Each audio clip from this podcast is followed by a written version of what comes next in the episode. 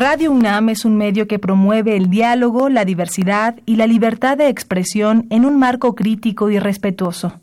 Los comentarios expresados a lo largo de su programación reflejan la opinión de quien los emite, mas no de la radiodifusora. El momento ha llegado. El azul y oro se apodera de tu sentido auditivo. Esto es Goya Deportivo. Los 90 minutos del deporte de tu universidad. Arrancamos.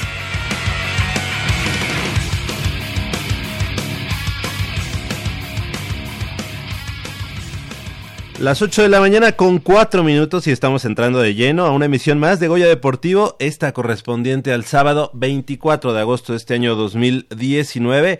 Yo soy Javier Chávez Posadas y les agradezco que estén nuevamente con nosotros aquí en Goya Deportivo con 90 minutos de deporte universitario, deporte de la máxima casa de estudios de este país, y estamos transmitiendo en vivo y en directo a través del 860 de amplitud modulada desde esta nuestra casa Radio Universidad Nacional, aquí en Adolfo Prieto número 133 en la colonia del Valle. Y bueno, pues también nos puede seguir la huella, la pista, a través de la magia del internet en www.radiounam.unam.mx y también a través de las aplicaciones móviles, como en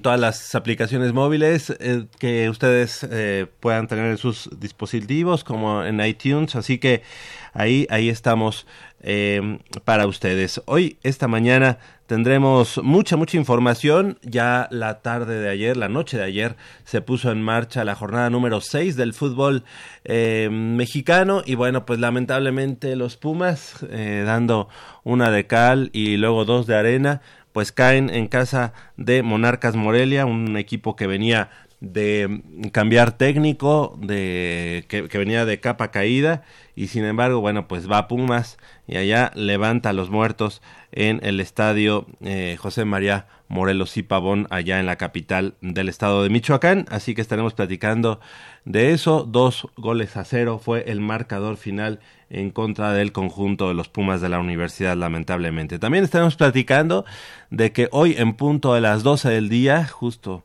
ahí al mediodía, estará el partido entre el equipo de los Pumas Ciudad Universitaria, que estarán recibiendo al Tec de Monterrey Campus Estado de México, o le llaman también Tec de Monterrey Campus México solamente, en un partido de pretemporada, un partido scrimmage de 4 cuartos, algo importante que hay que comentar, y que será pues uno de los ensayos más esperados de cara a la nueva temporada, a esta campaña que iniciará ya en unas cuantas semanas.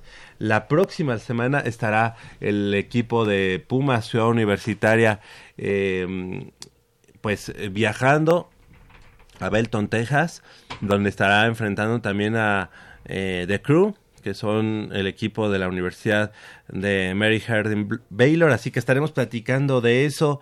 También, bueno, pues me da mucho gusto presentar del otro lado del micrófono, como ya habíamos dicho, a Crescencio Suárez en la operación de los controles técnicos y Armando Islas Valderas en la producción. Y de este lado del micrófono nos acompaña, como cada semana, Michelle Ramírez, que la semana que entra no vas a estar aquí en el programa. No vas a estar. Es sorpresa, pero qué bueno que no vas a estar, porque es algo importante decirlo. Y buenos días. Muy buenos días, Javier, muy buenos días a todo nuestro auditorio. Muy contenta de estar aquí con ustedes nuevamente.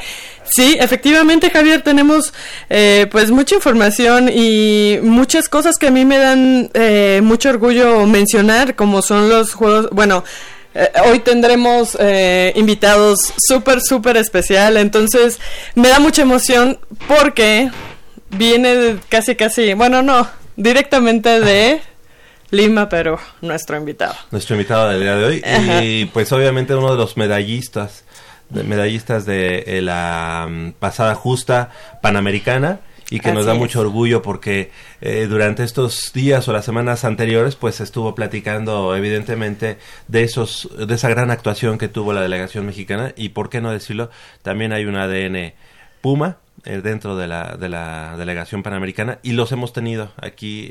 Ya nos vino a acompañar en su momento Teresa Alonso, de nado sincronizado de la Facultad de Ingeniería, y el día de hoy estará con nosotros Luis Ramón Molina, de la especialidad de frontón, y también estudiante de la Facultad de Ciencias Políticas y Sociales. ¿Nos ponemos de pie? ¿Te pones de pie? Yo me pongo de pie, pero no, nada más en un pie, porque pues sí, también tuve a bien estar en la Facultad de Ciencias Políticas y Sociales, no en la licenciatura, pero sí en diplomados y en algunas materias. Así que también soy hijo de esa facultad. Venga. Un poco todo de ADN, como hablábamos. Sí. Y el medallista de frontón. Así es, en la especialidad de frontenis. Y medallista de oro. Más ni menos. Y la próxima semana tendremos a otra medallista. Así también es, en la modalidad de frontón. ¿No? De frontón, sí, pero ella es otra modalidad del frontón. Ok. Son las 8 de la mañana con 9 minutos, vamos a hacer una breve pausa y regresamos con mucha más información del mundo deportivo de la universidad. La parte musical, algo importante, el día de hoy está el grupo argentino Miranda, que esta noche estará allá en el Pepsi Center, el World Trade Center, y bueno, pues ahí estaremos acompañándonos. Todas las noches te amaré, éramos tan buenos amigos hasta hoy. Yo probé tu desempeño en el amor, me aproveché de que habíamos tomado tanto, te fuiste dejando y te agarré. A pesar de saber que estaba todo mal, lo continuamos hasta juntos terminar. Cuando caímos en lo que estaba pasando, te seguí besando. Solo tú, no necesito más, te adoraría lo que dura la eternidad. Debes ser perfecta para mí, mi amor.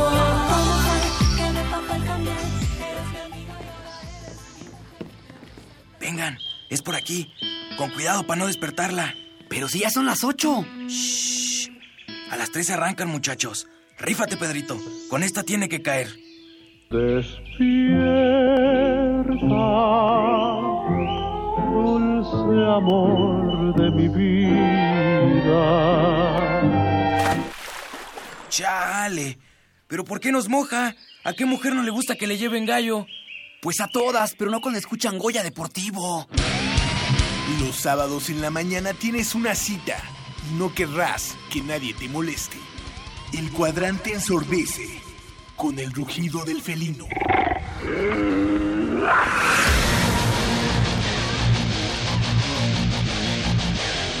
El deporte también se practica con los oídos. Goya Deportivo. Escúchanos todos los sábados de 8 a 9:30 de la mañana por el 860 de AM. Goya Deportivo, la voz del deporte universitario.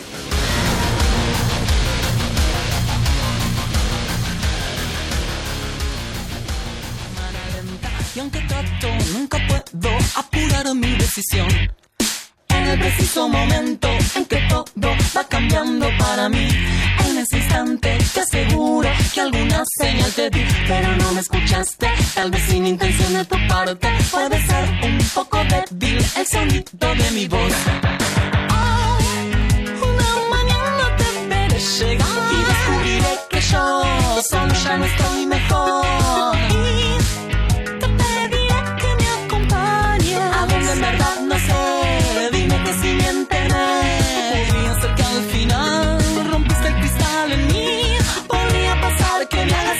Yo creo que tienes el don de curar este mal. Aquí la guitarra de Lolo, exactamente, una de las canciones más emblemáticas de esta banda argentina, y que hoy en punto de las 8 de la noche estaremos ahí en el Pepsi Center, ahí en el World Trade Center. No hay que desvelarnos mucho porque el día de mañana pues... ¡híjole!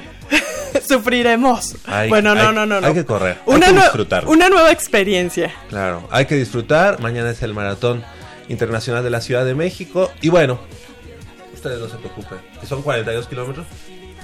Intentaremos. Que si son 20, lo intentaremos. Si son 10, lo intentaremos. No importa. El chiste es disfrutarlo y estar y llegar bien. Y llegar contentos. Así sea, caminando, arrastrándote, pero feliz. Creo que yo voy a llegar arrastrándome, ¿no? Así es que no me esperen. No. Pues las 8 de la mañana con 13 minutos, estamos aquí de regreso en Goya Deportivo y bueno, pues para presentar a nuestro amigo Marcos Muñoz Ramírez, él pues estudiante ya, bueno, egresado, pero estudiante también de la maestría allá en la Facultad de Psicología y que tuvo a bien hace unas semanas, como lo dijimos aquí en Goya Deportivo, de traernos este proyecto que le ha servido como proyecto de tesis y que va muy bien encaminado a todo lo que nos apasiona tanto, que es el deporte, pero visto desde otro punto, bueno, desde otra referencia, de otra perspectiva. Es que decir claro de que punto sí. de vista, dije, sí. no, sí, a ver, escucharme yo. Es el desafío Puma, cómo la psicología nos puede ayudar a, ya encaminado al deporte, cómo nos puede ayudar.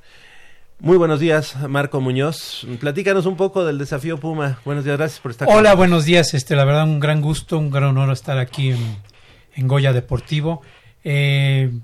Como ustedes escucharon, la Facultad de Psicología tiene un interés muy grande por crear escenarios donde los equipos Puma se puedan enfrentar a un desafío. Okay. Y este es el caso, estamos hablando una dinámica de grupo, es una mega dinámica de grupo. Imagínense ustedes un salón previamente preparado. Correcto. Con elementos que estimulan a los equipos para lograr la cima del Everest. Estos equipos se tienen que integrar, tienen que hacer una estadía, una aclimatación. Todo esto es guiado por un tablero. Uh-huh. Hay un tablero que nos indica las bases que se deben de cubrir antes de poder iniciar la ascensión. Los equipos tienen el primer reto de realizar un presupuesto. Ya llegaron aquí, están en las faldas del Everest y van a tener un determinado presupuesto, 2,000 o 3,500 euros, los cuales ellos tienen que administrar, tienen que saber comprar de manera inteligente equipos, medicinas, inclusive algunos han comprado inclusive amuletos de la buena suerte para que el clima que próximamente se va a presentar en el Everest, porque se depende mucho del clima para lograr una cima, pues los equipos tienen que tomar en cuenta ello. Hay una distribución de roles, hagan de cuenta que esto es un juego de roles, hay un tablero. Y una vez que ya compraron sus implementos, sus abastos, además deben de contratar un Sherpa. Uh-huh. Este Sherpa es un guía. Sí. Es un guía, es aquel que les va a decir por aquí, por allá, esto sí compren, esto no compren, pero el Sherpa también hay que pagarle. ¿Qué implica aquí? ¿Qué competencia estamos aquí estimulando? La administración. Todo deportista, todo atleta representativo de la UNAM se enfrenta a una situación de administrar sus entrenamientos, de administrar el pago de sus viajes como representativos de la UNAM en el extranjero, la alimentación, el equipo.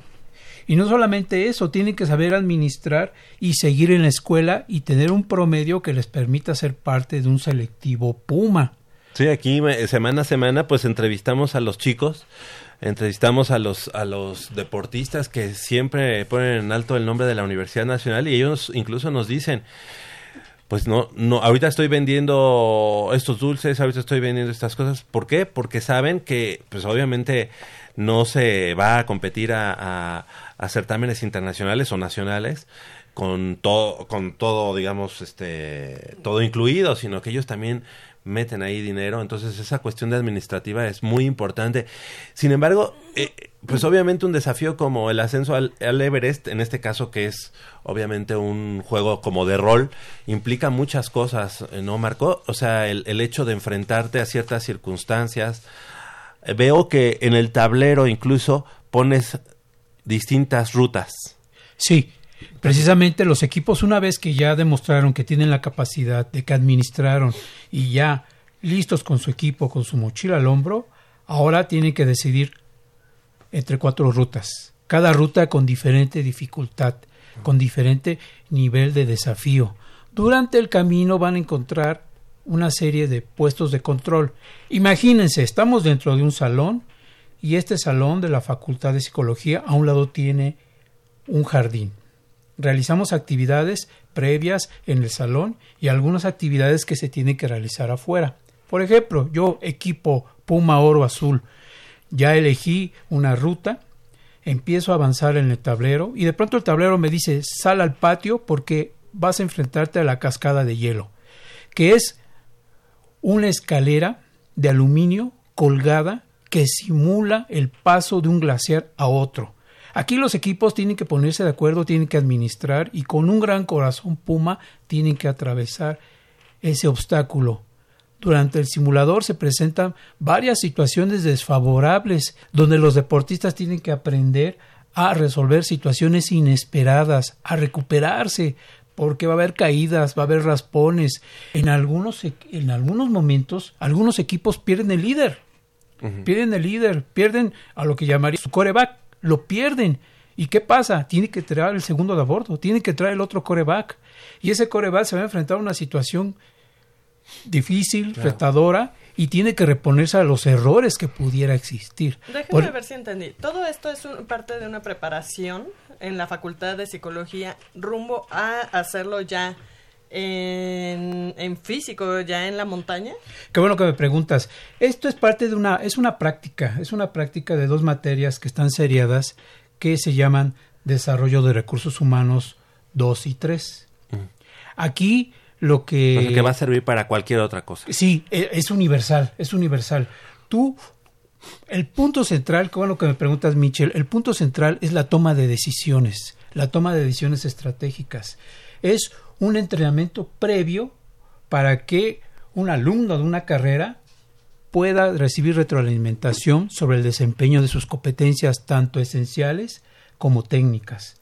Ah, entonces es meramente el simulador en la facultad. Es un simulador que te sirve de forma previa para que tu equipo se ponga a prueba. Okay. Claro. Ya llámese un equipo de académico, un equipo que clase a clase están asistiendo a clases, tienen la exigencia de sacar la mejor calificación, de sacar adelante un proyecto. Esto también se puede extrapolar a un equipo deportivo. Imagínate un equipo de quarterbacks, el equipo de quarterbacks de un equipo, Pumas CU, enfrentándose a una situación totalmente diferente a lo que ellos vienen manejando, donde podemos observar sus conductas, donde podemos observar su capacidad de respuesta, su capacidad de recuperación, y que ellos en ese laboratorio, llámese simulador, ellos pongan a prueba esas conductas. Y como dices, pues son materias encaminadas a recursos humanos, evidentemente que puede ser corporativo. Sin embargo, aquí lo que queda muy claro es que el deporte competitivo siempre se va a relacionar mucho con el trabajo corporativo.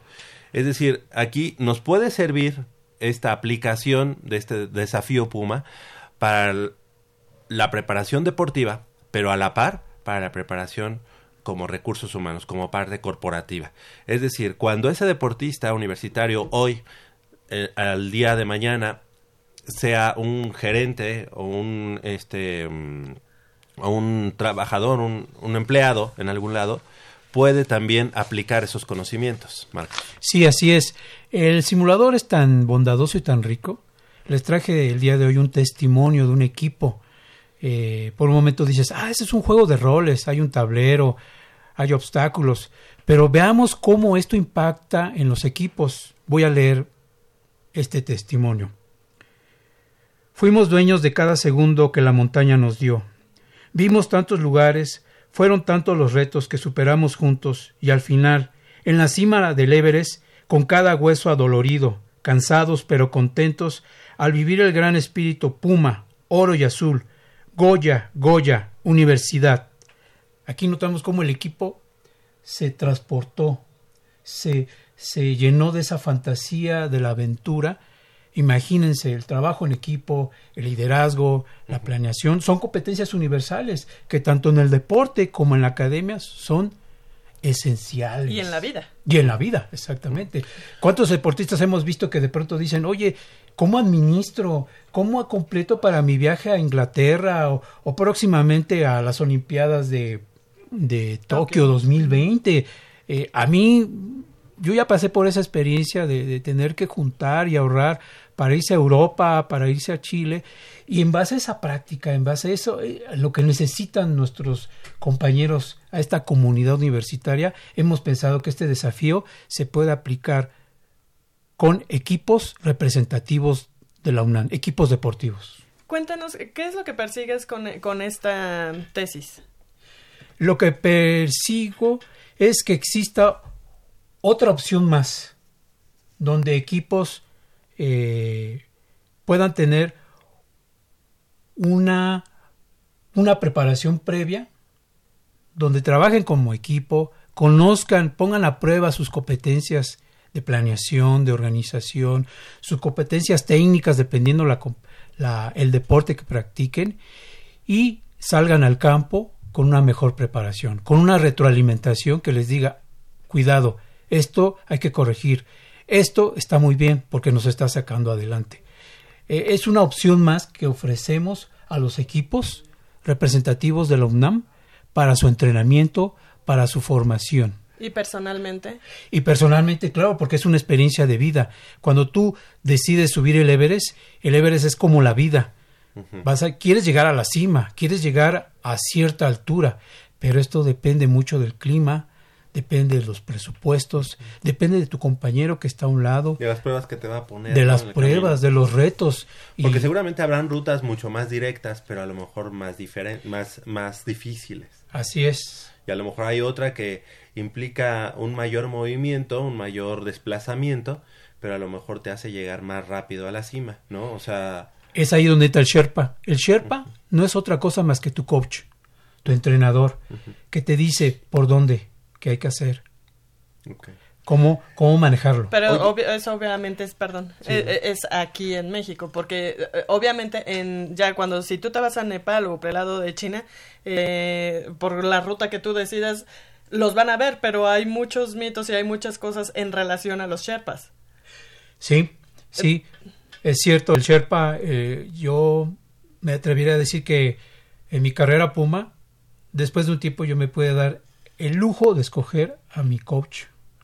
Hay que saberlo. Hay un momento que dices, oye, este coach es muy bueno. Que en este caso estamos hablando del doctor Jaime Grados, que es el que está coordinando todo este esfuerzo. Él siempre ha procurado que las clases, que las actividades académicas sean activas. El aprender haciendo.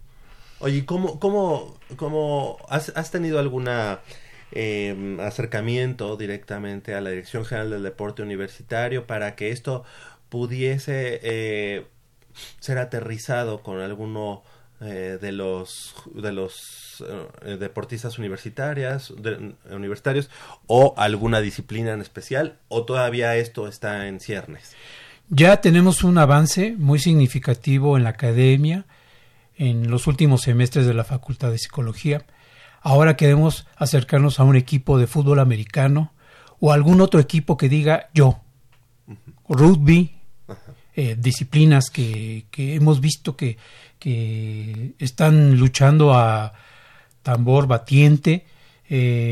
Pensamos que ya podemos dar el paso hacia el área deportiva. Y hacerlo de alguna manera mucho más real. O sea, me refiero con los... Ya no ponerlo en práctica, no necesariamente con los chicos que están haciendo su licenciatura, sino ya ahora aplicarlo con los deportistas de manera cercana. Sí, ese sería el siguiente paso, sería el siguiente reto, llevarlo ya a un equipo deportivo representativo de la UNAM. Pues Marco, la verdad es que nos suena bastante... interesante y bastante útil. Al día de hoy sabemos que muchos de los deportistas de la universidad que se enfrentan en la Universidad Nacional, en la Olimpiada, que ahora se llama Campeonato Nacional Juvenil, en todos los certámenes creo que han tenido apoyo pues de otras índoles o de otra índole, pero en tu caso creo que la parte psicológica se ha quedado un poquito rezagada. Creo que es buen momento como para retomarlo esto y aplicarlo ya en el día a día. Yo te sugiero pues que te acerques a la Dirección General de Deporte Universitario, pero no necesariamente de manera oficial, sino también hay muchos equipos en prepas, por ejemplo, de fútbol americano, que están ávidos de tener cualquier tipo de apoyo. Así que esto podría ser muy bien aplicado. Nosotros te queremos agradecer que hayas estado esta mañana con nosotros y obviamente pues que agendemos para posteriores fechas una nueva plática para que nos vengas a comentar cuáles han sido los avances, cuáles han sido lo que has seguido encontrando dentro de esta investigación que te ha llevado ya a estar cerca de la maestría, ¿verdad? Sí, así es. ¿Verdad? Este es tu proyecto. Así es, así con mucho corazón y con mucho orgullo Puma, para tener más generaciones, mejores generaciones de deportistas Pumas. Sí, aplicarlo en el deporte más allá de lo que lo has aplicado ya al día de hoy. Que yo creo que será súper bienvenida esta ayuda que hace falta en tantos áreas del deporte universitario. Seguro. Marco, te queremos agradecer que hayas estado esta mañana con nosotros. Algo que desees agregar y obviamente pues que quedemos para una próxima plática. Sí, por último, en el año de 1979 tuve la fortuna de ser voluntario de la universidad que se realizó aquí en nuestro país. Y como voluntario pude observar los retos y los desafíos de un equipo representativo de nuestro país ante competencias de carácter internacional. Y eso lo llevo mucho en el corazón y cada vez que aplicamos este desafío Puma, podemos subir ese nivel de competencia global que necesitamos, que nos dé confianza, que nos dé seguridad y que siempre esté en alto nuestros colores, oro y azul como Puma, como un coach. Antes de llegar aquí a la estación, yo me imaginaba que entraba al estadio y que tenía que preparar mi estrategia y qué les voy a decir y qué les voy a comentar. De todo corazón, estamos a sus órdenes y próximamente esperamos traerles pues más avances. Más avances y resultados. Gracias. Gracias a Marcos Muñoz Ramírez, ¿verdad? Sí, Marcos Muñoz Ramírez. Muñoz Ramírez, estudiante de la maestría en la Facultad de Psicología, ya psicólogo, licenciado en psicología por la Facultad de Psicología y que nos vino a presentar el desafío Puma, que la verdad es que no hay que echarlo en saco roto. Muchas veces nos quedamos con los comentarios y con las declaraciones de muchos deportistas o de muchos narradores y dicen que al deportista mexicano a lo mejor tiene la técnica, a lo mejor tiene la táctica, a lo mejor tiene el físico, pero le falta mucho la mentalidad.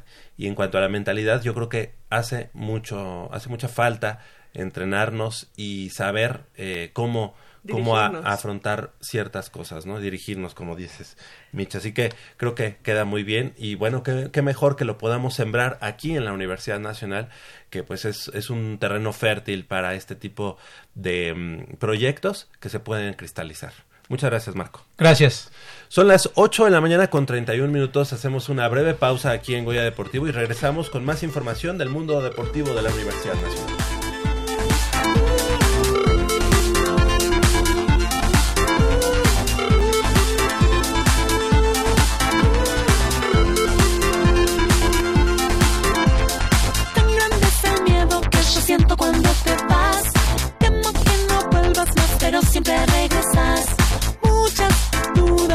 Me dejan en paz. Adoro estar junto a ti, pero a veces me cansas.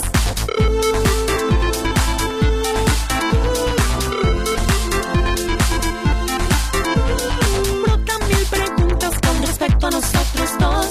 Odio hacer balance de si estamos mejor o no. Cada cosa nueva no es nueva y ya se probó. Todo se volvió línea y así no lo quiero yo. Eso siento y no sé si decir. Conozco lo mal, conozco lo vil, conozco lo horrible. Está buenísima. Papá, ¿qué estás viendo? No es nada. Estoy viendo mi Facebook, mi amor. Pero ese no es tu Face. Sí, ya sé, pero por favor no le vayas a decir a tu mamá. ¿Qué es lo que no me tiene que decir, ¿Otra vez? Perdóname, por más que intento no puedo dejar de verla. La pasión por el deporte también causa adicción. www.deportes.unam.mx. Noticias, videos, convocatorias, medicina del deporte y mucho más. www.deportes.unam.mx. El deporte de la UNAM también está en la web. Goya Deportivo, la voz del deporte universal. decir, me apena que esté saliendo al revés, pero sin embargo me quedo. Podrías decir con toda razón que fue demasiado el tiempo que yo tardé para hablarte, que te traicioné, que obré sin pensar, que eras vulnerable, tal vez por demás, imbécil de mí, que no percibí que estaba metido adentro de ti. Te juro por Dios que nunca busqué haber provocado el mal que te causé. Ahora cambié, ahora ya sé y todo terminó.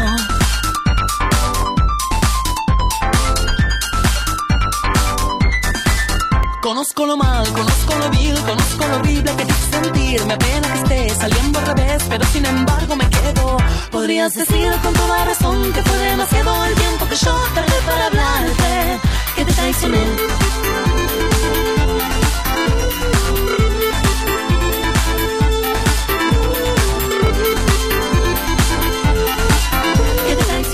Las 8 de la mañana con 34 minutos, estamos de regreso aquí en Goya Deportivo y bueno, pues mucha información la que seguimos dando cauce. Tenemos natación también. El día de el pasado, en la semana en la que está concluyendo, pues se hizo un convivio efectuado allá en el campo número 2 de Fútbol Asociación en Ciudad Universitaria y se hizo patente el reconocimiento de la UNAM a sus atletas destacados y que representaron con éxito recientemente a la institución. Mitch, ¿estuviste ahí presente? ¿Fuiste requerida? No, esta ocasión no fui invitada, pero pues sí. Fue que por parte de la Dirección General de Deporte Universitario, pues un poco agasajando ahí a los ganadores tanto de Universiada como de Olimpiada Nacional, en este caso el Campeonato Nacional Juvenil, y también a los medallistas de la Universidad de los Panamericanos anteriores, ¿verdad? Así es, también fueron 93 medallistas de la Universidad Nacional celebrada en Yucatán en 14 disciplinas, que fueron el ajedrez, atletismo, bádminton, boxeo, esgrima, fútbol asociación varonil, gimnasia, judo, halterofilia, lucha, rugby, taekwondo, tenis de mesa y tiro con arco. Oye, no sé si te parezca, vamos a hacer un pequeño paréntesis. Ah, adelante. Sí, es que tenemos en la línea a nuestro amigo el doctor José López González del campus Sisal de la Universidad Nacional y que la próxima semana pues estarán ya teniendo por fin esta primera carrera por el 15 aniversario de la presencia de la Universidad Nacional en Sisal allá en Yucatán. Muy buenos días, doctor, gracias por tomar la llamada. Hola, ¿qué tal? Buenos días. Bueno, pues antes que nada felicitarte y bueno, también preguntarte qué tal la convocatoria que hubo allá en el campus Sisal para esta primera carrera.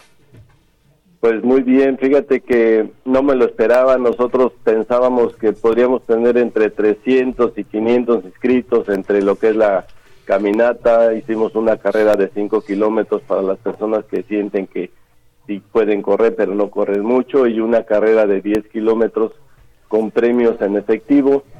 Pensamos que tal vez tendríamos entre 500 a lo máximo 500 inscritos y al final hicimos una rueda de prensa presentando la camisa, la ruta, cómo iba a estar todo y al siguiente día inmediatamente llegamos a los 500 inscritos y casi a los 2 o 3 días llegamos a los 1,000 inscritos, entonces tuvimos que cerrar las inscripciones mucho antes de lo que habíamos planeado.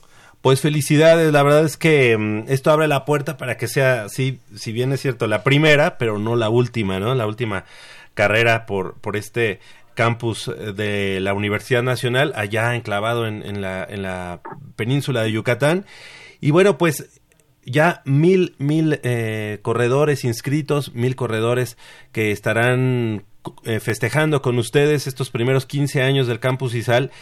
Y bueno, pues obviamente ahorita pues con los nervios de cómo va a salir todo, de cómo se va a desarrollar, ¿de dónde van los corredores? ¿Van solamente del campus o la misma gente que vive ahí en Sisal, gente de Mérida? Platícanos un poco al respecto, doctor. Bueno, los participantes vienen de muchos lados, vienen incluso de la Ciudad de México, algunos, no muchos, vienen algunos de Cancún, muchos vienen de los pueblos que están cercanos a Mérida y la mayor parte de los corredores, los pues la mayoría vienen de aquí de la ciudad de Mérida, van a Sisal, es aproximadamente una hora agarrando ya la salida hacia Sisal, y algunos poquitos pobladores de Sisal que también están participando con nosotros. Seguramente el acercamiento con esta población de Sisal será muy importante, ¿no? Nos platicabas, doctor, que no había mucha cercanía con la gente originaria de Sisal, pero al día de hoy, será un elemento más de cercanía con ellos. Claro que sí, este es un elemento de cercanía, incluso gente que no va a correr nos dice, ¿sabes qué? Es que me gusta mucho la camisa, yo quiero portarla, incluso... La presencia del UNAM en Mérida y en Yucatán pues no era reconocida, ¿no? Entonces con esta carrera como que nos dimos a conocer y dijeron, ¿a poco hay una escuela ahí en Sisal, parte de la universidad? Y entonces esto como que resaltó el nombre de la universidad en la península. Correcto. El viernes y sábado próximos serán los días en la entrega de los kits, ¿cierto? Así es. Quiero pedir una disculpa porque en la convocatoria habíamos puesto una fecha inicial.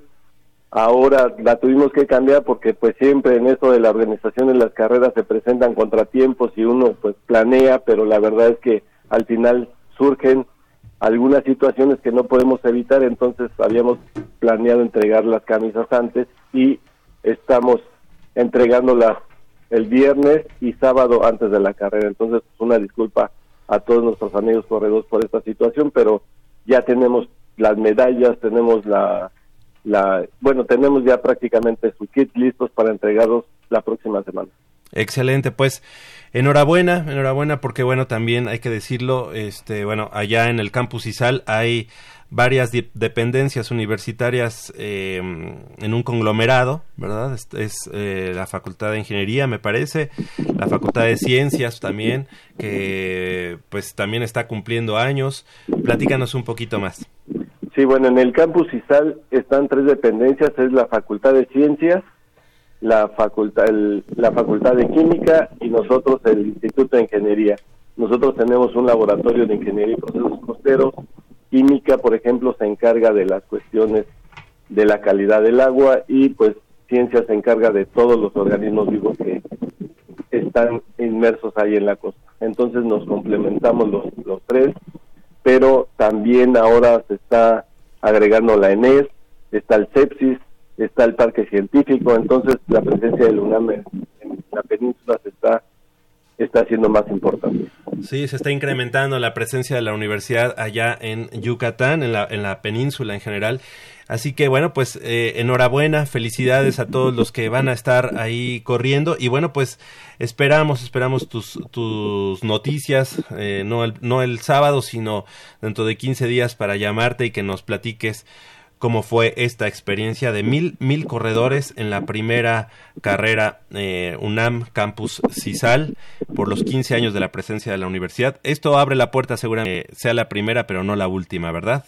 Así es, esperemos que todo salga bien y que queden ganas para que las autoridades nos vuelvan a apoyar como nos han apoyado. Creemos que por ser la primera carrera y tampoco somos organizadores de estas cosas, somos pues corredores, somos compañeros que estamos ahí en la facultad y pues tuvimos las ganas de hacerlo.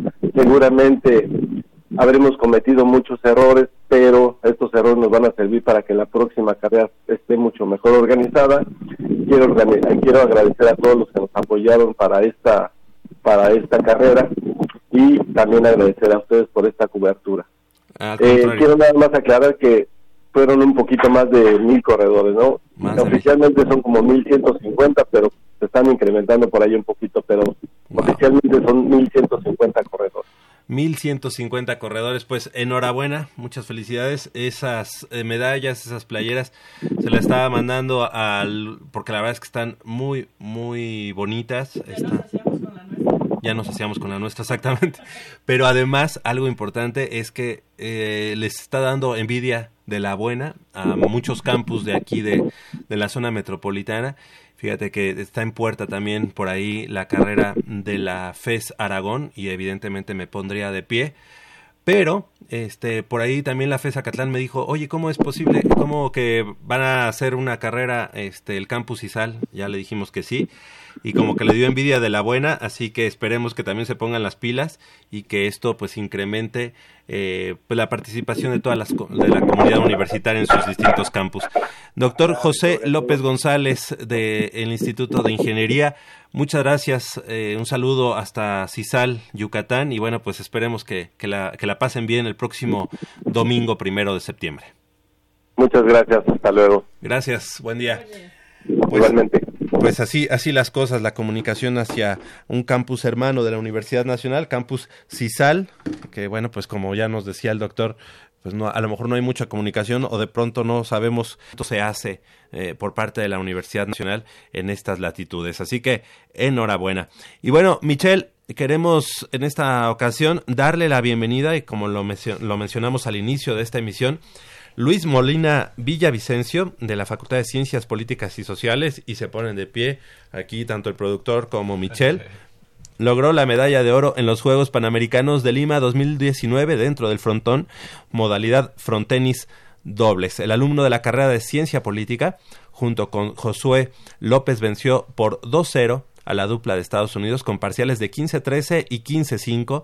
Ahí nomás, el frontón logró para México 9 preseas en los Juegos Panamericanos de Lima 2019, 5 oros, 1 plata y 3 bronces. Y precisamente una de esas medallas de oro fue, como ya comentamos, de Luis Molina Villavicencio. Muy buenos días, Luis, gracias por estar esta mañana con nosotros. Hola, muy buenos días, muchas gracias a ustedes por la invitación. Pues antes que nada, felicidades por esta medalla de oro que evidentemente sabe a doble oro para nosotros como universitarios, porque no solamente como México, sino vas también como Puma.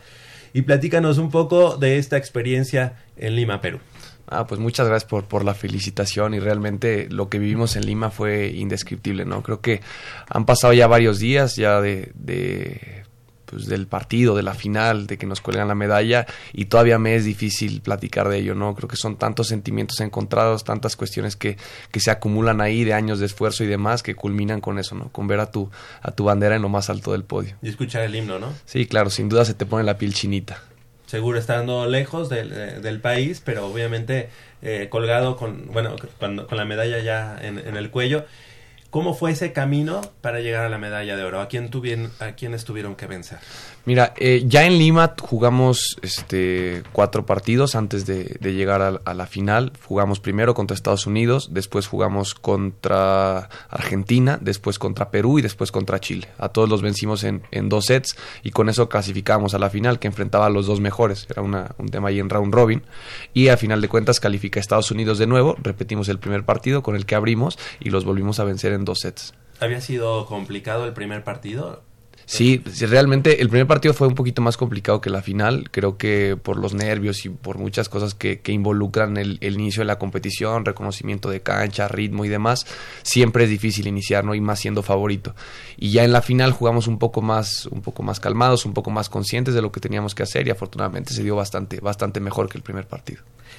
Muy bien, más bien organizados, ¿no? Porque igual ya sabían quién era el que respondía más, quién era, o sea, ya conocían más al contrincante, igual pudieron ahí tener un mejor desenvolvimiento en la cancha, ¿no? Sí, claro, de hecho, pues sí hubo un cambio de estrategia de lo que planteamos en el primer partido, que complicó hasta cierto punto. Tuvimos que cambiar nuestras cartas, jugarlas de distinta forma para que no se complicara tanto, ¿no? Y afortunadamente salió bastante mejor ese cambio de estrategia.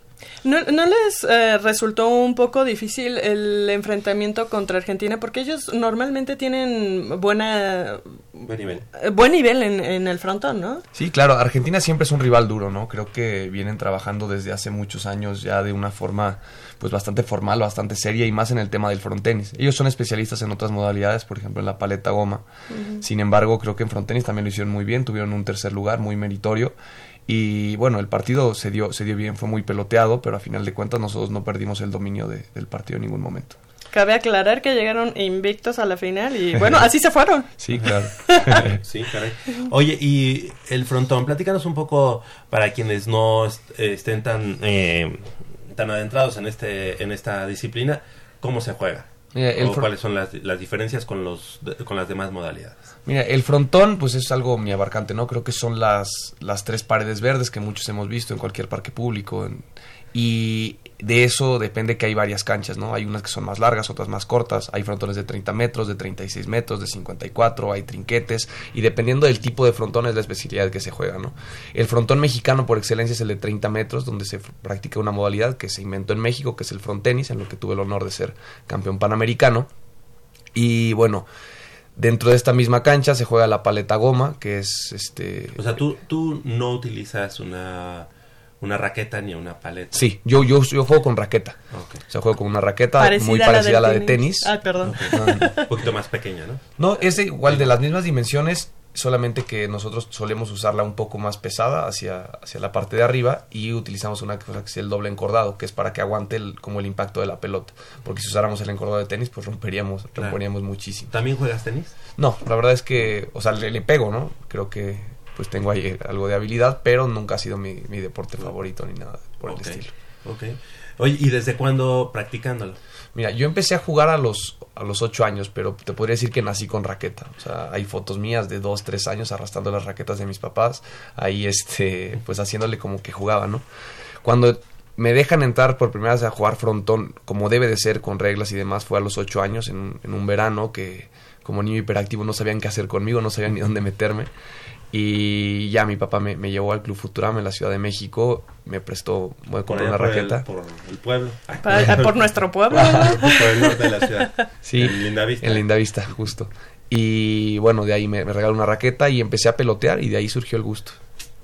¿Y en la universidad has practicado frontón, o actualmente lo practicas igual en un club? Mi lugar de entrenamiento formal es el Club España, ahí en San Ángel, pero también he ido a practicar a los frontones de la universidad. Creo que pues es un espacio que está bastante bien conservado, que en últimos tiempos se ha dignificado bastante, se ha recuperado, y ahora pues la comunidad universitaria lo puede practicar sin ningún problema.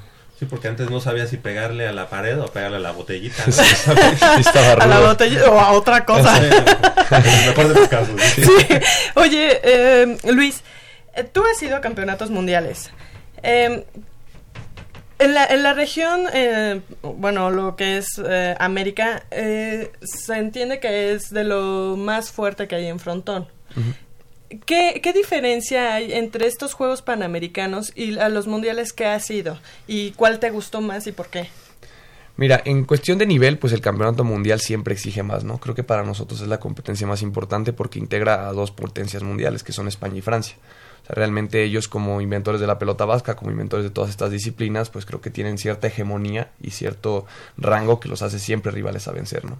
Pero en términos de la experiencia, los Juegos Panamericanos fueron increíbles por todo lo que envolvía, por estar presentes tantas disciplinas, por estar presentes tantos atletas de tantos países conviviendo en una villa panamericana, conviviendo en un comedor, todo lo mediático que envolvía, como los juegos, la cuestión organizacional y demás, fue muy, muy superior a cualquier competencia que había vivido anteriormente. Sí, no es cualquier cosa. Siempre unos juegos, llámese Olimpiada Nacional. Claro. Te tocó competir, sí, claro, en Olimpiadas, sí, ¿no? Sí. No hablemos de esa parte. Ah. ¿Participabas por Ciudad de México? Yo participaba por el Estado de México. Okay. ¿En universidad no existe? No, en universidad no existe el frontón. Justamente estábamos hablando, bueno, hace unos días que me tocó, tuve la fortuna de entrevistarlo, sobre cómo es que pues no hay continuidad en el frontón en muchas áreas, tampoco lo hay para Juegos Olímpicos, y es verdaderamente una tristeza porque sí puedes encontrar ya hoy en día deportes como el breaking, el surf, en Juegos Olímpicos, y el frontón no, ¿sabes? Sí. Entonces sí hay... bueno, y es que hay que decirlo, como ya lo comentabas, Marco, ¿verdad? Luis, perdón. Como lo comentaba Luis, son países, o sea, tanto América Latina como España y Francia, en donde se practica mucho, pero lamentablemente, pues, el ámbito olímpico internacional, pues, lo manejan otros intereses, ¿no? Pero sí, evidentemente nosotros como que estamos mucho más cercanos al frontón y al ya esta gama de posibilidades como la pelota vasca y ese tipo de variaciones que hay, pues por la influencia española y bueno, en el caso de Francia, ¿no? Pero en América Latina, pues es muy normal, ¿no? Hablar del frontón, ¿no? Sí. Aunque no sea el deporte nacional, ¿verdad? Pero sí es algo que se practica normalmente, ¿no? Sí, definitivo. Y de hecho, bueno, no sé, a mí me sorprendió un poco el hecho de ver también un tan buen nivel en Estados Unidos, porque yo no me imaginaba que en Estados Unidos se jugara de esa manera el frontón. No es como muy popular, ¿o sí? Te digo, platícame un poco tú. O a lo mejor no. También son de origen exacto hispano. Ellos son mexicanos, pues viven ahora en Dallas, se llama Coppel, el lugar donde viven ellos, pero son oriundos de Zamora, Michoacán. Son ciudadanos americanos y demás, pero bueno, ellos son tan duros porque participan en nuestras competencias también. O sea, el circuito mexicano de frontenis es súper exigente, creo que somos potencia a nivel mundial, y ellos tienen la fortuna de venir de vez en cuando a los torneos, de participar, de foguearse, y pues eso los ha hecho crecer mucho, ¿no? La dupla estadounidense tiene muchísimo potencial. Los hermanos Espinosa son jóvenes, Salvador tiene 21 años, Omar tiene 18, y lo vienen haciendo muy bien, ¿no? Creo que tanto en los torneos nacionales como ya ahora en competencias internacionales demostraron que pues la pelota en Estados Unidos está creciendo, que lo están haciendo muy bien y que aunado a un trabajo táctico-técnico que tienen con la Federación de Pelota Vasca de los Estados Unidos, pueden ir creciendo hasta aspirar a bastantes más cosas. Excelente. Oye, y en el campo de académico, bueno, Ciencia Política y Administración Pública. Ajá, es la carrera. ¿Verdad? ¿En qué semestre estás? Estoy ya por terminar. De hecho, pues ya terminé mi octavo semestre, que debió haber sido el último. Estoy terminando ahí unas cosillas entre servicio social y tesis ya para tener mi título. Espero pronto. Excelente, felicidades. Muchas gracias. ¿La prepa dónde la hiciste? Yo soy prepa 6, soy Coyote. Ah, caray. ¿Y cómo era posible que estabas en el Futurama? ¿No vivías por allá? No. Yo salí del Futurama como a los 11 años. ¿En ese momento vivías en el norte? No, vivía en Toluca, pero jugaba ya mi papá porque por allá estaba su oficina. Y bueno, a esa edad yo me salí y yo empecé a practicar en Toluca. Yo, de hecho, soy de allá y por eso representaba el Estado de México, ¿no? Claro. Pero pues ahora ya cuando... Y allá en Sinacantepec hay unas canchas muy padres. Exactamente, ¿no? Ahí en el Palacio de la Pelota, ahí entrenaba, ahí... Pues me pasaba casi todos los días, y ya cuando entré a la prepa pues ya cambié un poco el esquema, ya tuve que pues hacerme del sur de la ciudad, empecé a practicar en el frontón Independencia, ahí en Eje 6, en los frontones de CU, y ya al final acabé en el Club España. Oye, excelente. ¿Tú alguna vez te topaste con los pequeños problemas que teníamos en los frontones ahí en la universidad? Sí, yo tenía... Si tú no. Por ahí, sí. Digo, por el simple hecho de caminar por ahí, ¿te tuviste que topar? Sí, me tocó realmente... Pues creo que era un tema bastante desafortunado porque pues yo no lo creía, o sea, yo venía de Toluca, me dijeron en Ciudad Universitaria hay 8 canchas de frontón, pues yo estaba encantado, ¿no? Me quedaba cerca y me decían todos ahí los profesores, ahí en la prepa, me decían, no, es que no vayas ahí, ¿por qué no? O sea, como que no acaba de entender lo que pasaba, ¿no? Y pues necio fui, y sí llegué y dije, ¿qué está pasando aquí, no? Y viajaste a otra dimensión. Sí. Además, no, digo, la verdad es que tiene mucho tiempo que no paso por ahí, pero era una zona pues complicada por muchos aspectos, digo, por lo que hacían, por lo que vendían, sí, claro. Pero también yo en algún momento que pasé, ya me estaban ahí como que acosando. No. Y no creas que una chica. Sí, tuve que casi, correr.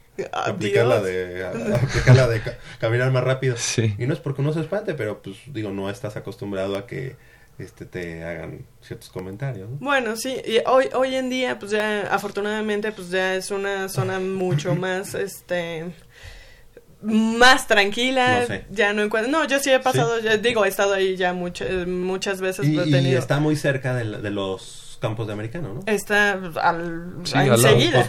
Un costado. Sí, no. Imagínate, bueno. Ahora entiendo también por qué los Pumas de americano. Muy bien.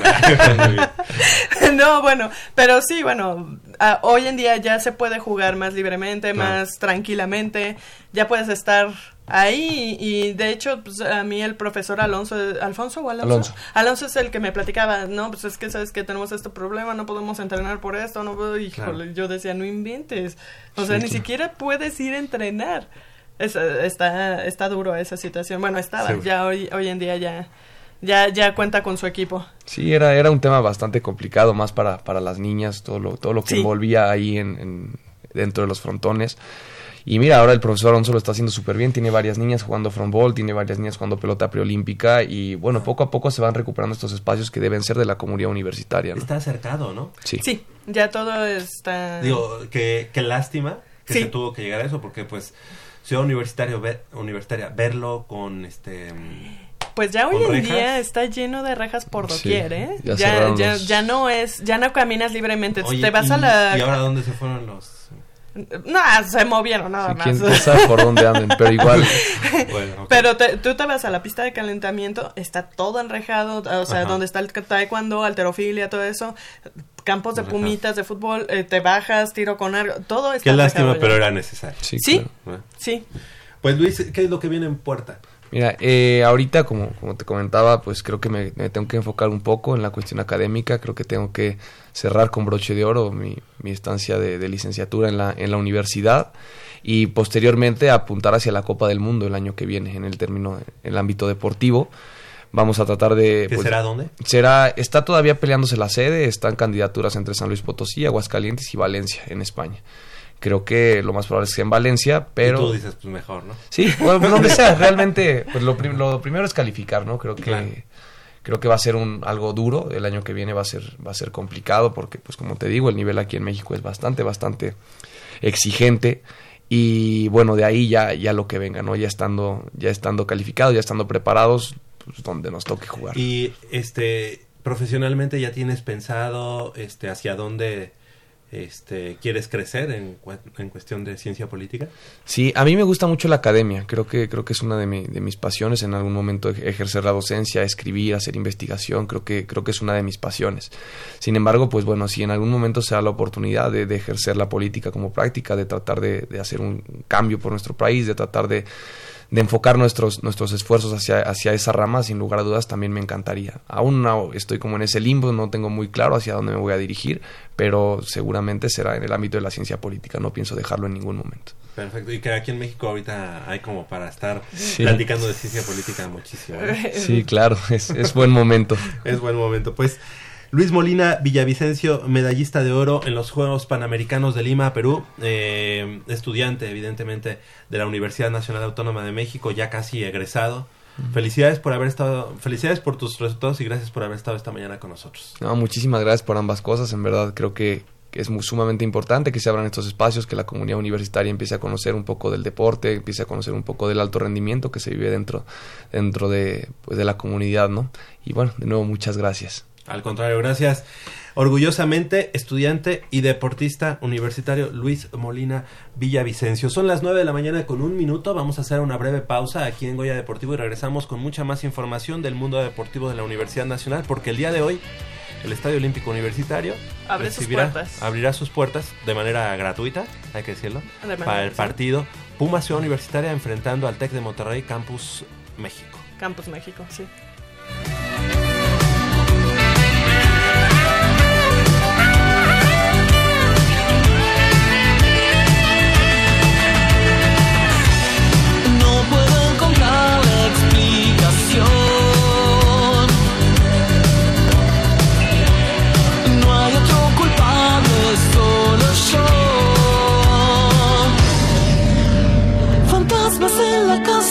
Prometen salir, pero no. No entiendo lo que pasa. Me dicen que sí, pero no. Fantasmas en la casa. Prometen salir, pero no. No entiendo lo que pasa. Me dicen que sí. El deporte vive en nuestra máxima casa de estudios. Más de 40 disciplinas diferentes, cientos de deportistas, una sola voz. Goya Deportivo. Cada sábado el felino se apodera del cuadrante. 90 minutos del deporte de tu universidad. Escúchanos todos los sábados de 8 a 9:30 de la mañana por el 860 de AM. Goya Deportivo. La voz del deporte universitario.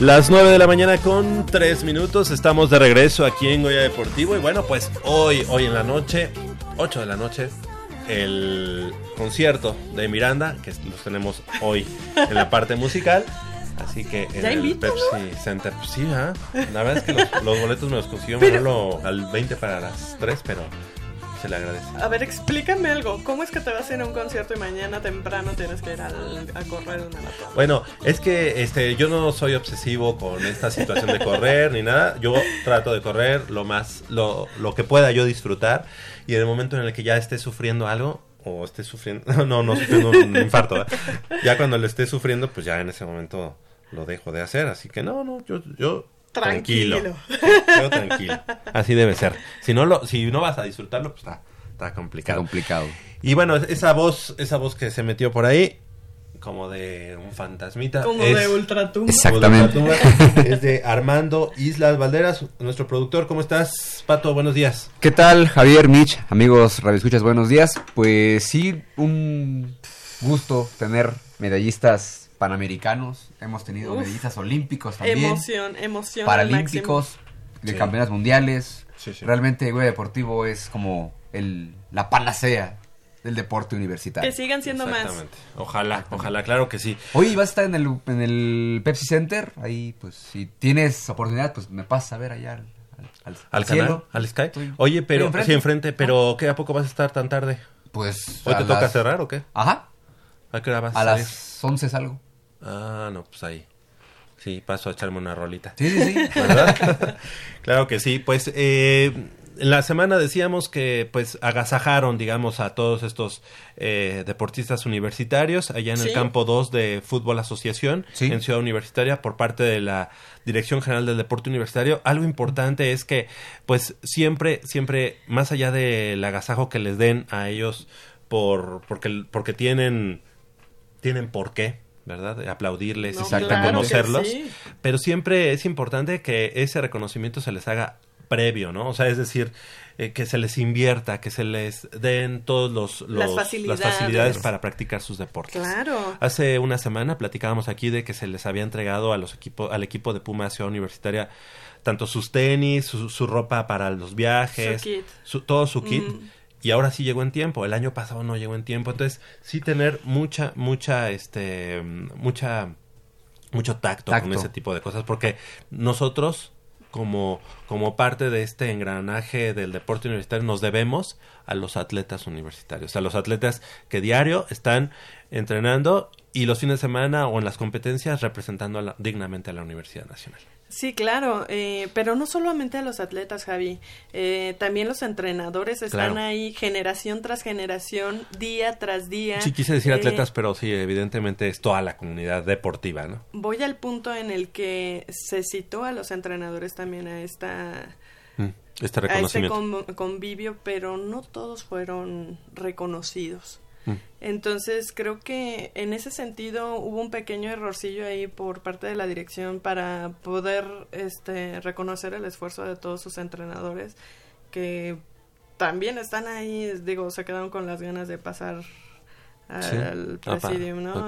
Ajá, entonces bien, muy bien por los atletas, pero no echen de menos que a final de cuentas los entrenadores son los que permanecen, los atletas van de paso, pero los entrenadores permanecen. Y sabes, yo creo que la principal inversión que se puede hacer en los deportistas universitarios en particular, es la inversión que se les haga en los entrenadores.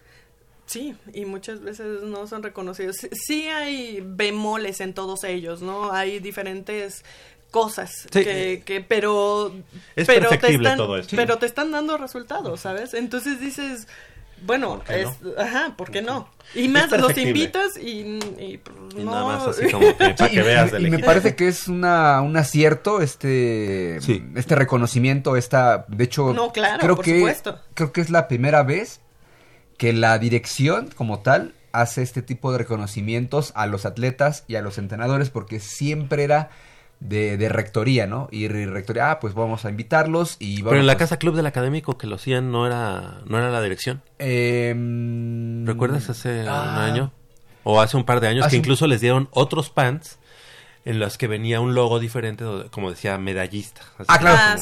Me refiero a que en particular fue a toda la comunidad, bueno, evidentemente a los que ganaron medalla, a los que pues tuvieron una buena participación, pero en esta ocasión aunado a que, bueno, pues hubo competencias internacionales como Universidad Mundial, Juegos Panamericanos, me parece que, como dices, es muy perfectible y lo que dice Mitch es cierto, ¿no? Finalmente, pues, ¿quiénes son los que forman a estos medallistas panamericanos mundiales? Por los entrenadores, evidentemente hay que invertir como en todo para obtener resultados, pero me parece que este reconocimiento más allá de lo estrictamente protocolario, porque me parece que eso es lo que siempre había sido mucho, esta vez fue como más,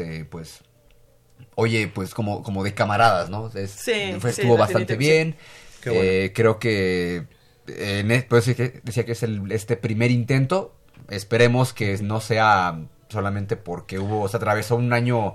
competencias clave. Esperemos que para Tokio, para el 2020, para que se vienen los Juegos Olímpicos, pues también se haga ese tipo de reconocimientos. Y bueno, pues por ahí tendré que hablar con uno de los reporteros que ahí confundió un evento por otro, pero bueno, no pasa nada.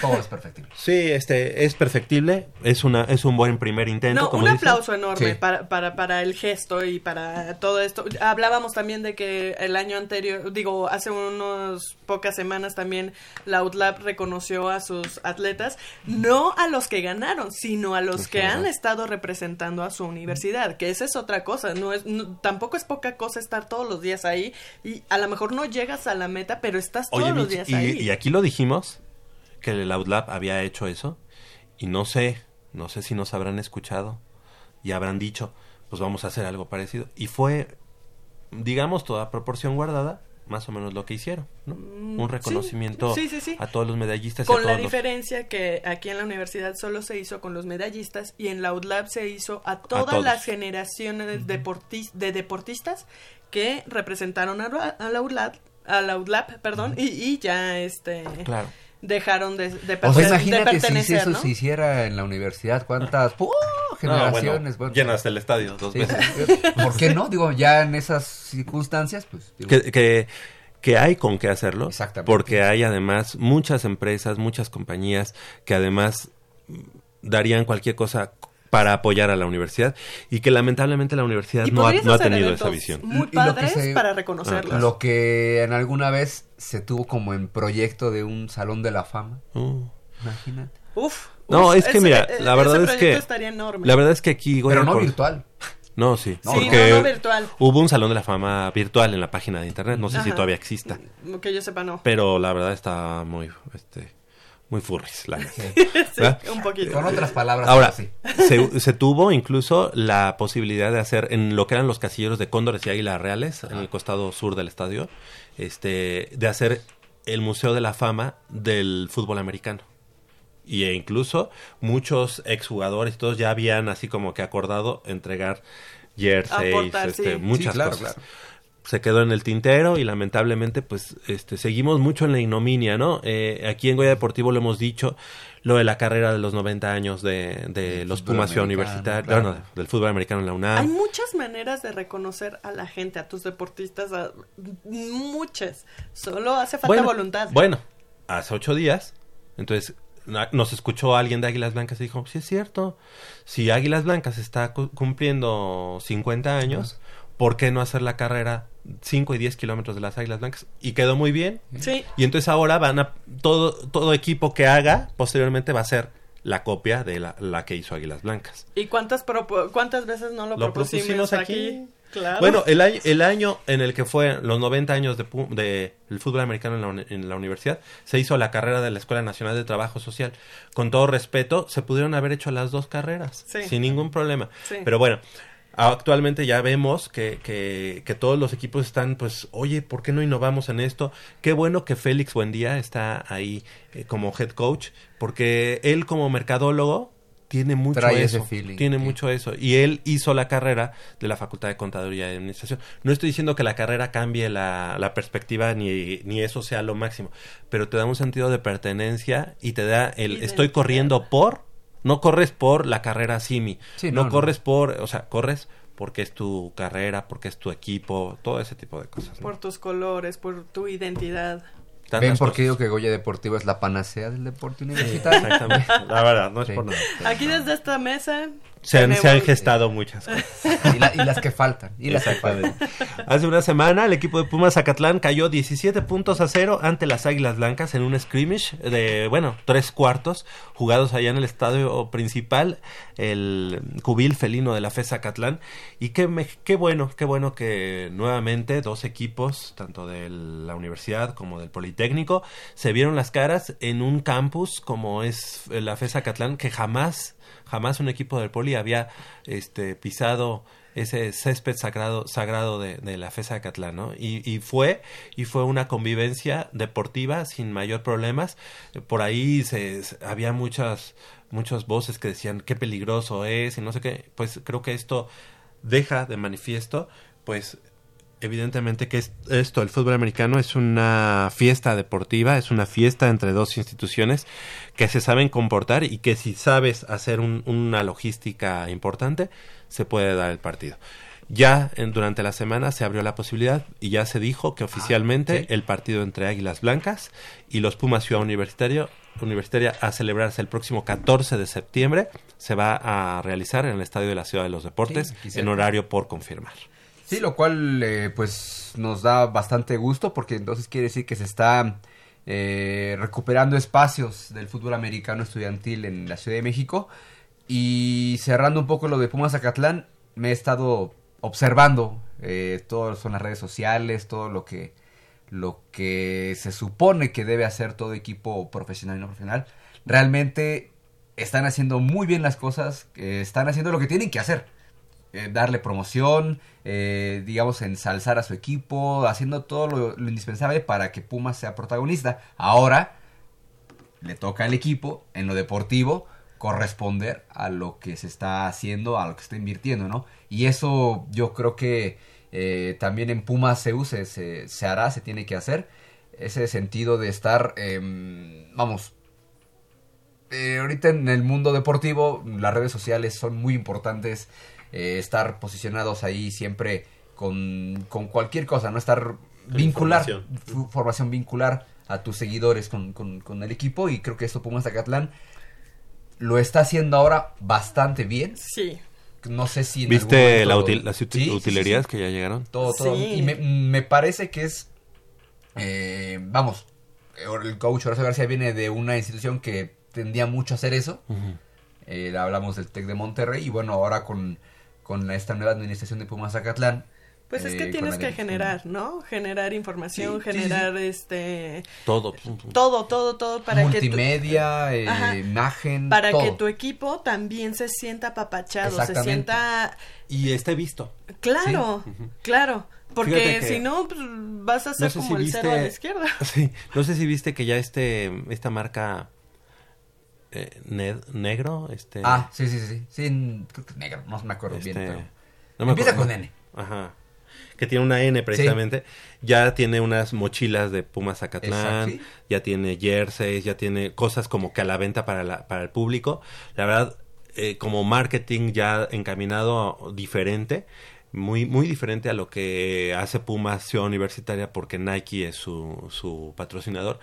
El equipo de Pumas Acatlán ya empezó a mandar algunos flashes de la nueva imagen con los 3 patrocinadores, que es Mecano, es esta ingeniería del segundo piso, Mecano, es el grupo Indy se llama, creo que es también de construcción, y restaurante Fishers, pues obviamente nació ahí a un costado de la FES Acatlán, sí. Así que pues qué bueno que tengan patrocinadores, qué bueno que se estén poniendo las pilas y que tengan una nueva visión de las cosas.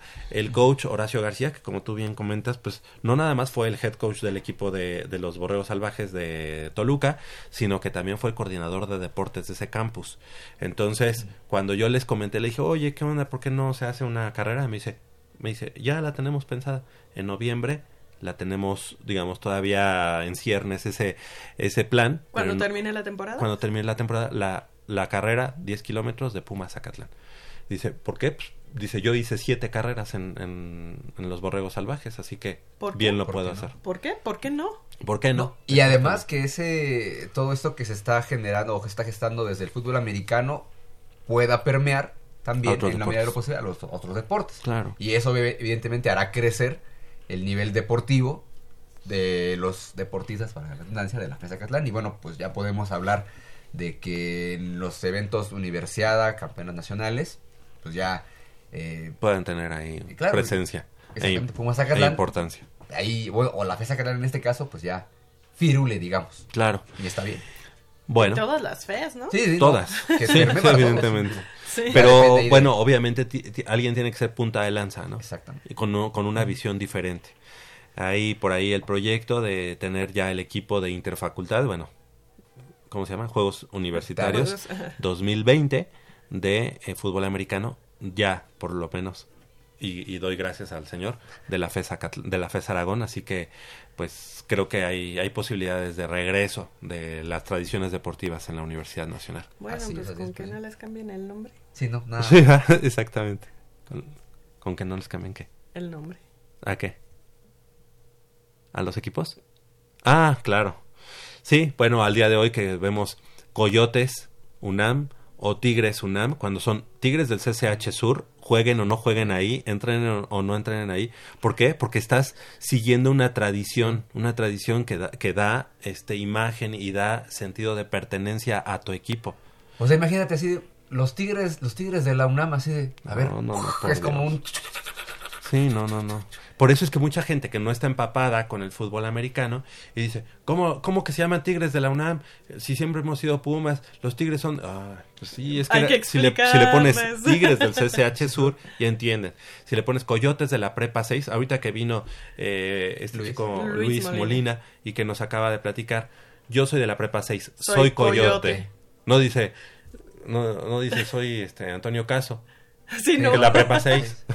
No, además todas las escuelas tienen su mote y su identidad. Sí. Bueno, al día de hoy los microbuses que van del metro Indios Verdes a la Prepa 9 o que pasan por la Prepa 9, ¿qué logotipo tienen? El logo de la P9, ¿sí? Prepa 9 que usaban los inmortales vietnamitas de la Prepa 9. O sea, no usan el de Orden y Progreso, el logotipo oficial académico de la Prepa.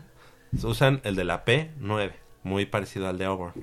Sí, bueno, esperemos que continuemos con nuestras tradiciones, porque por eso somos lo que somos, es nuestra identidad. Sí, lamentablemente es que en puestos claves está llegando a la universidad gente que a lo mejor no pasó por las aulas universitarias o que sí pasó, o no tuvo la identidad.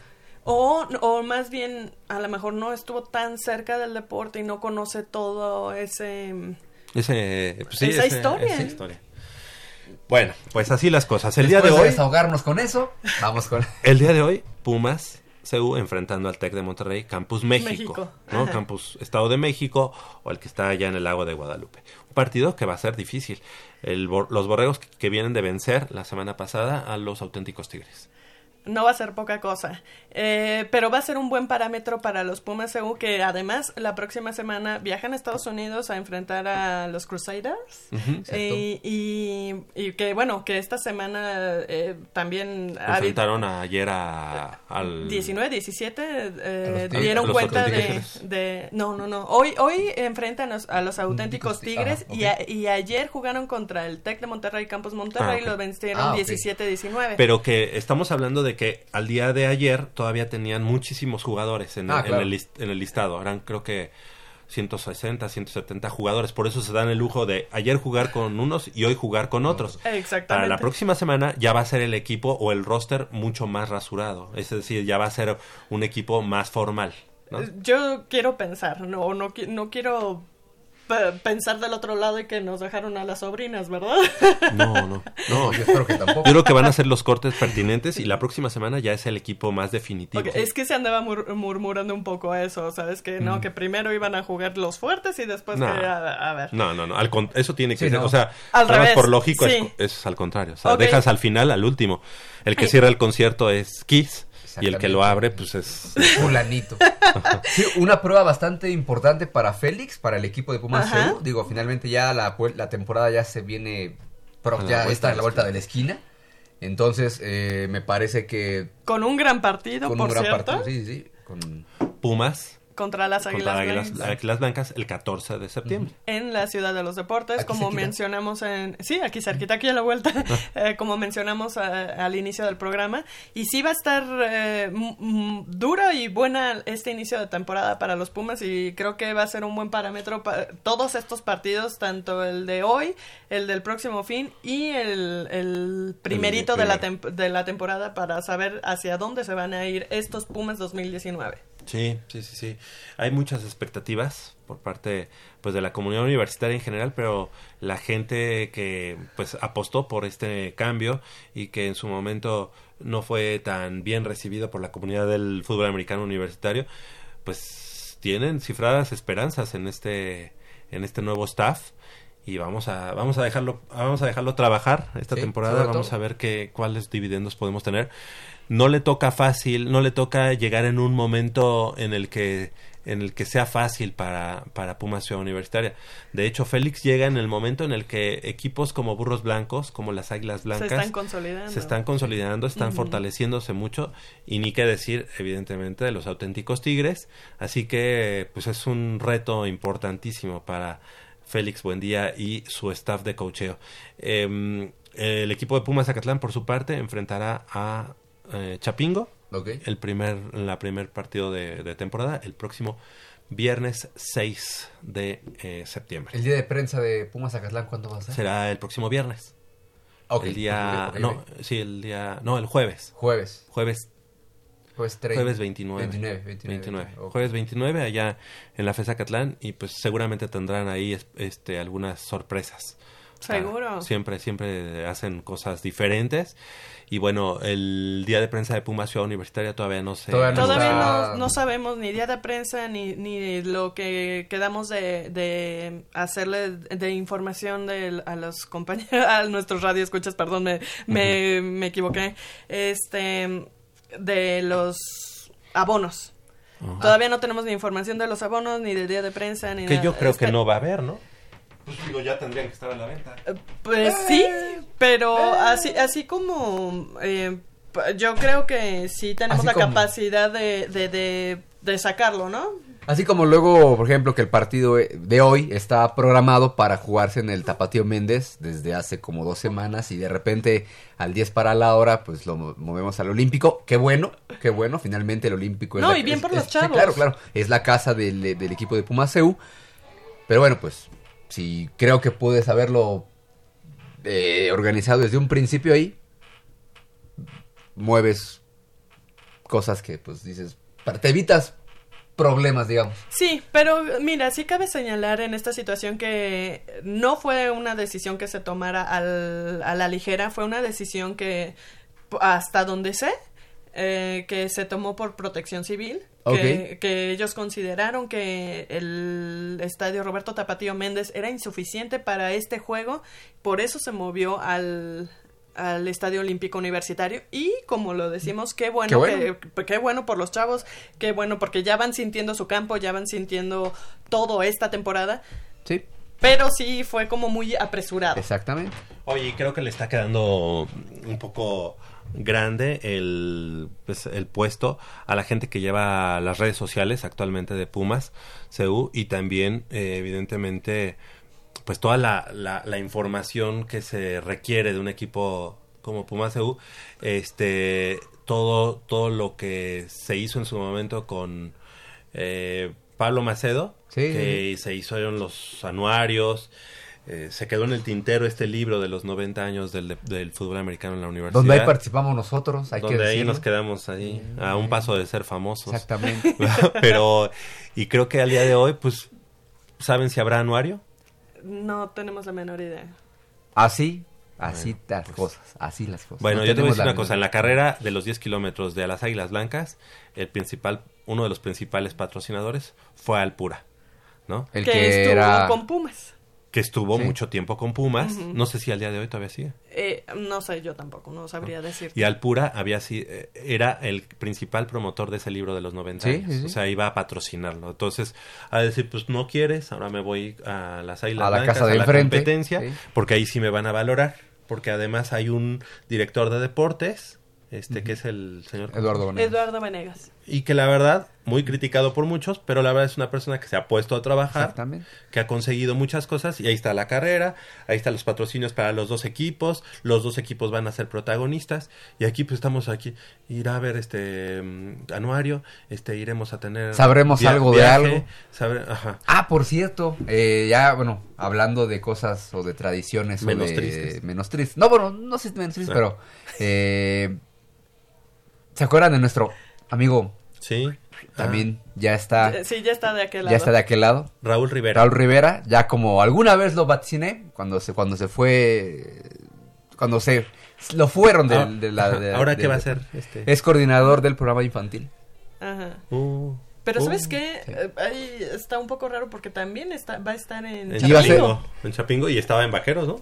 Creo. Vaqueros Xochimilco, ahí con el relajo que pasó hace algunas semanas, pues quién sabe qué va a pasar, pero sus funciones también es de como ser asesor del staff de coacheo de los Pumas Blancos. Bueno. Entonces, digo, mira, la verdad, tiene la escuela de los vietnamitas de Prepa 9, eso es una garantía de buenos fundamentos de fútbol americano y de conocer del fútbol americano, la verdad. Sí, sí, sí. Y de que sabe. Pero bueno, una persona no puede hacer el cambio total. Exactamente. Y bueno, por el otro lado está Félix Buendía. Exactamente, que como parte de una escuela que como fueron los guerreros aztecas en la parte de infantiles, ¿no? Entonces que tiene también fundamentos, se puede aliar y pues, rodear de gente importante. Vamos a esperar a ver qué pasa. Crescencio Suárez en la operación de los controles técnicos. Y de este lado del micrófono nos despedimos. Gracias, Armando Islas Valderas. Gracias, Javier. Gracias, Mitch. Nos escuchamos el próximo sábado. Que mañana haya mucho éxito, Mitch. Que podamos correr lo más que se pueda del maratón. Sí. Disfrútenlo. Gracias a todo nuestro auditorio por prestarnos sus oídos. Y nos vemos. Yo los veo en 15 días, pero aquí estamos, ya saben, como cada sábado. Queremos tu reporte de allá de Claro que sí, a donde vayas. Yo soy Javier Chávez Posadas, les agradezco el favor de su atención, no sin antes invitarlos y recordarles que el próximo sábado en punto de las 8 de la mañana tenemos una cita aquí en Goya Deportivo con 90 minutos de deporte universitario, deporte de la máxima casa de estudios. Hasta la próxima y esto es Miranda.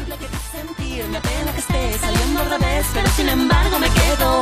Podrías decir con toda razón que fue demasiado el tiempo que yo tardé para hablarte.